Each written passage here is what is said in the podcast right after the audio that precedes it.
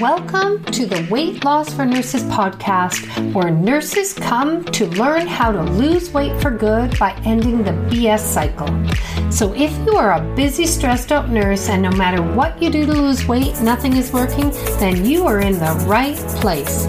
Each week, I will show you how I lost 100 pounds, but more importantly, I will show you how you can be able to enjoy your job and your life. So, let's get started.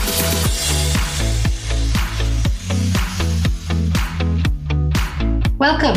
I am so excited to talk to you today about a subject that's a little controversial. And I want you to just listen with an open mind. And then at the end, you decide where you are.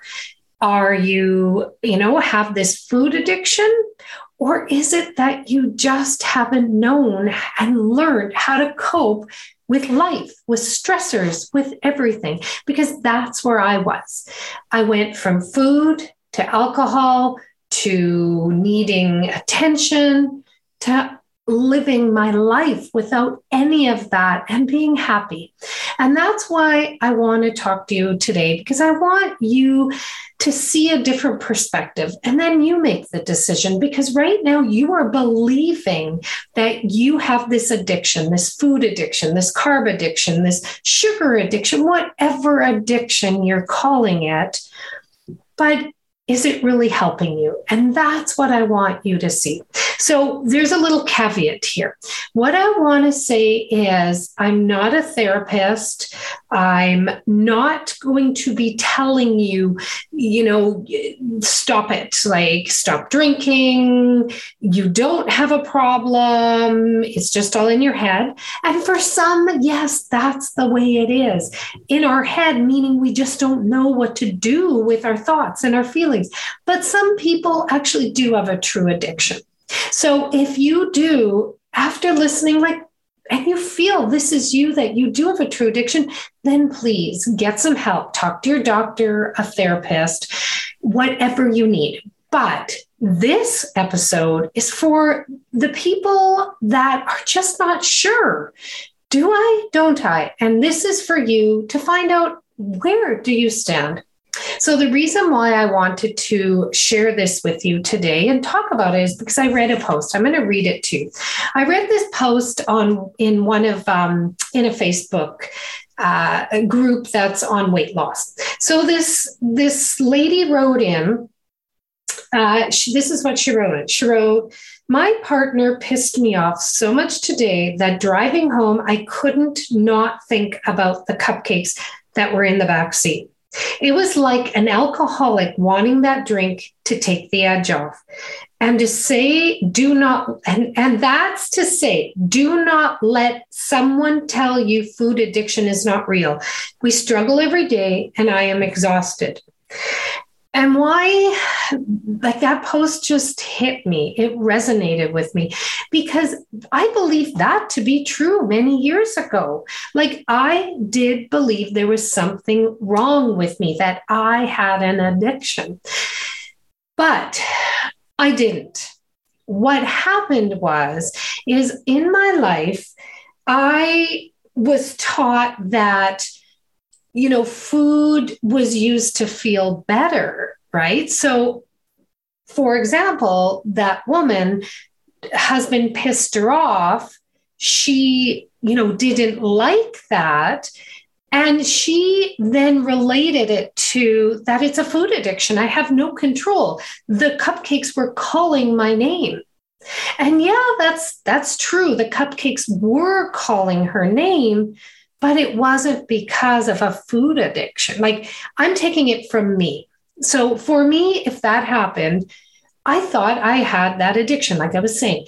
But guess what? It wasn't that. It was, you know, I just didn't know. Again, I say it over and over. I didn't know what else to do. And I blamed it on the circumstances for why I needed to eat because I had no control.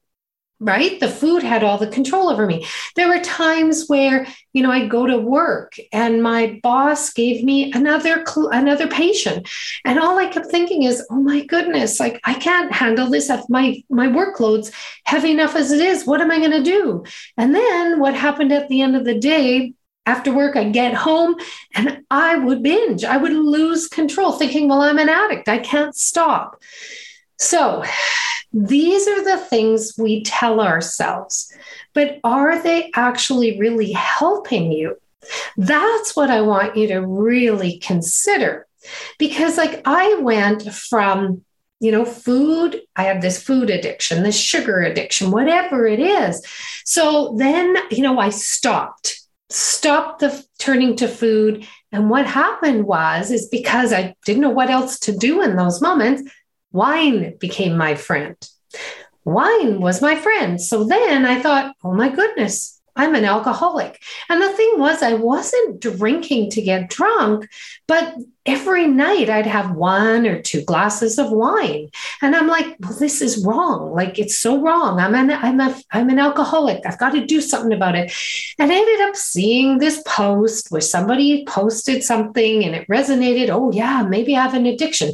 So guess what? I stopped and you know, now I look back going, I didn't have an addiction because I stopped with no problem. But what happened was I stopped, you know, I so how this all worked was first I went to Overeaters Anonymous. Didn't really do anything for me, didn't resonate. I just didn't I just didn't work for me. Then I went to Alcoholics Anonymous. So when I saw that post, that's when I saw, hey, I'd never thought of this. Let's go. So stopped cold turkey, not a problem. Didn't have withdrawals because I wasn't really drinking much, but it was enough that I didn't like it. So I went to Alcoholics Anonymous. I went for 14 months. I went to, to meetings for 14 months. And in those 14 months, in the beginning, what ended up happening when I remember I took food away, turned to alcohol, turned to my wine, turned take the wine away, and I couldn't have my food because I didn't want to gain weight. Because remember, I had lost this hundred pounds by then. This is my journey. So, what did I do? I needed something to help me feel better. So, I turned to needing like um, validation I needed, you know, and that ended up being an unhealthy situation with my mentor at, or my sponsor, you call them, at Alcoholics Anonymous. I was in a vulnerable position and he didn't know how to deal with me needing attention because I didn't know what else to do. And I, I felt like I, I just, I needed something to feel better. And so eh, nothing fully happened, but yet we were just getting too chummy chummy. Like it just was too much.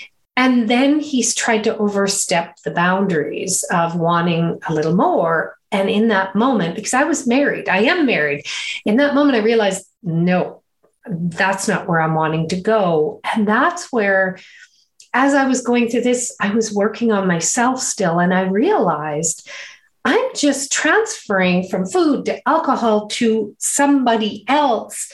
All of it was just all about me needing to feel better about my stress, about my busyness, about myself.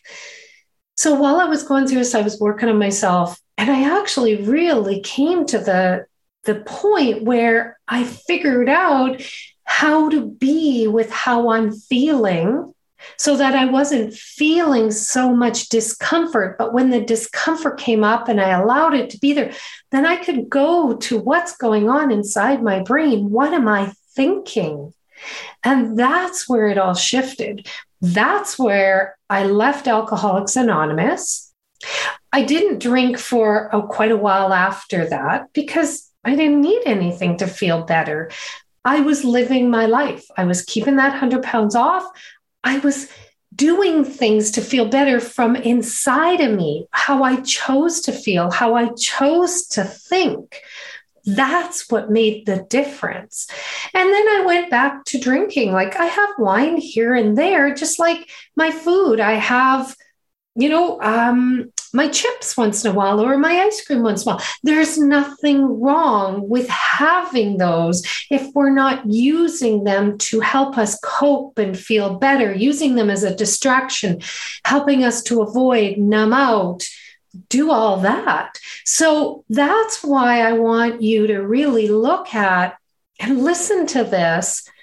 Is it that I'm telling myself I'm an addict because of I just don't know what else to do? Or do I actually have like addiction problems, like the imbalance in me that create that causes me to to need that alcohol? There's two spot two sides to this and I know a lot of people are no no no but literally it really is about like what story are you telling yourself if you're telling yourself a story that you are an addict, that there's something wrong with you, that's your thought. How is it making you feel? To me, it made me feel hopeless, made me feel um, ashamed, embarrassed. And from that place, yeah, you can make changes for a short time, but it's not long lasting that's why we have to really pay attention to what story are we telling if this addiction is created from those thoughts we're having from the story we're having.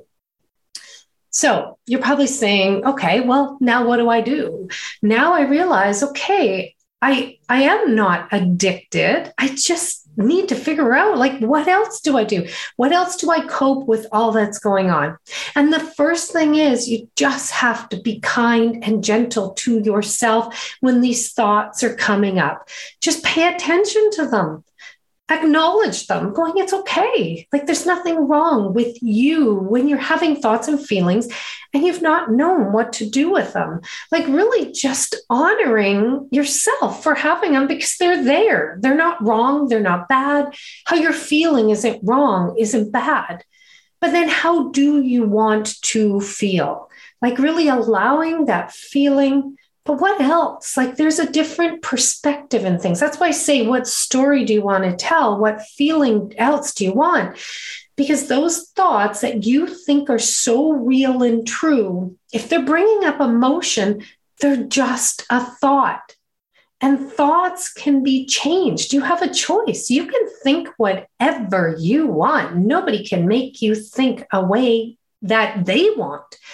So that's the good news it's your thoughts. What do you want to choose? And I'm not saying that you know you think these rainbow and daisy thoughts to make it all better and go away no just what's one more thing that you can say to yourself that makes you feel just a little better so it could be i'm not an addict i just don't know what else to do in these moments that to me made me feel a little more hopeful.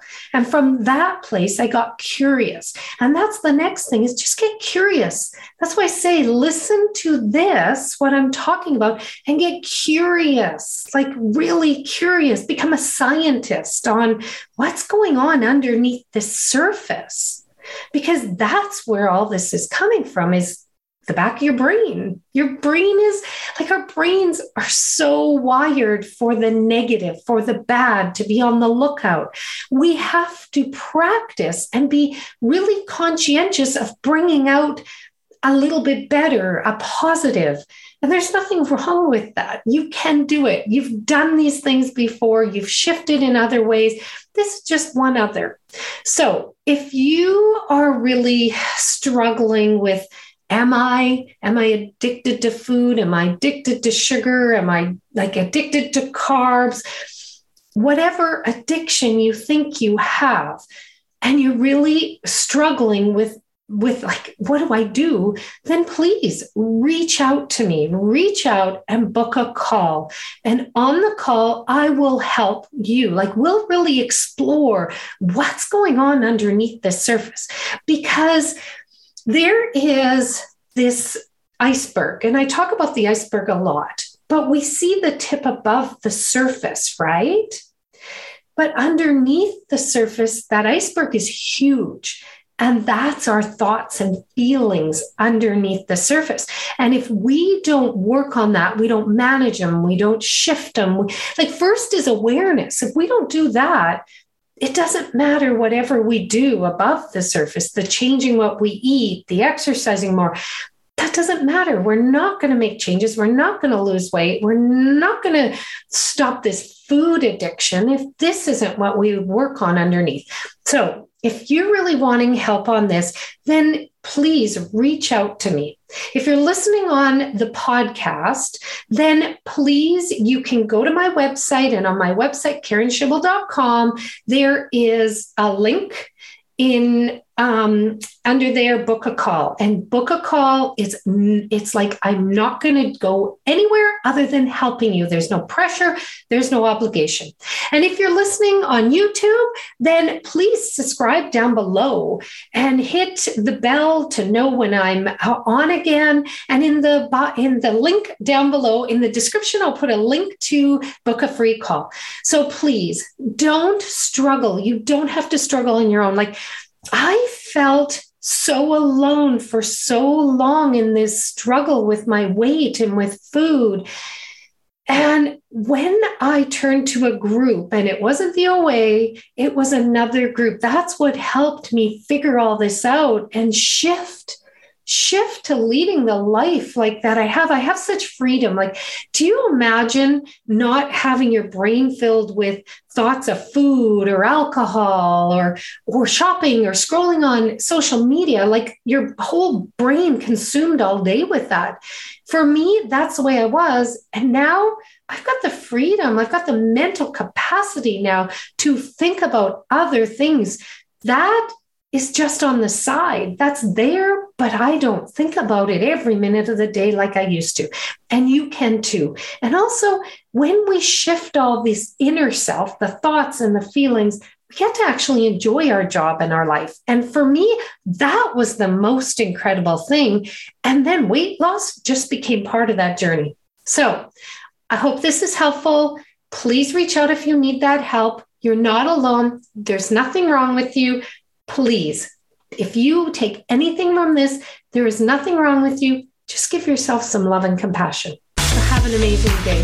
Bye bye. Thank you for listening to the Weight Loss for Nurses podcast, where my goal is to help you end the BS cycle so you can start enjoying your job and your life and lose weight for good. To learn more about working closely with me, please visit me at KarenSchaible.com. And I'll see you next week.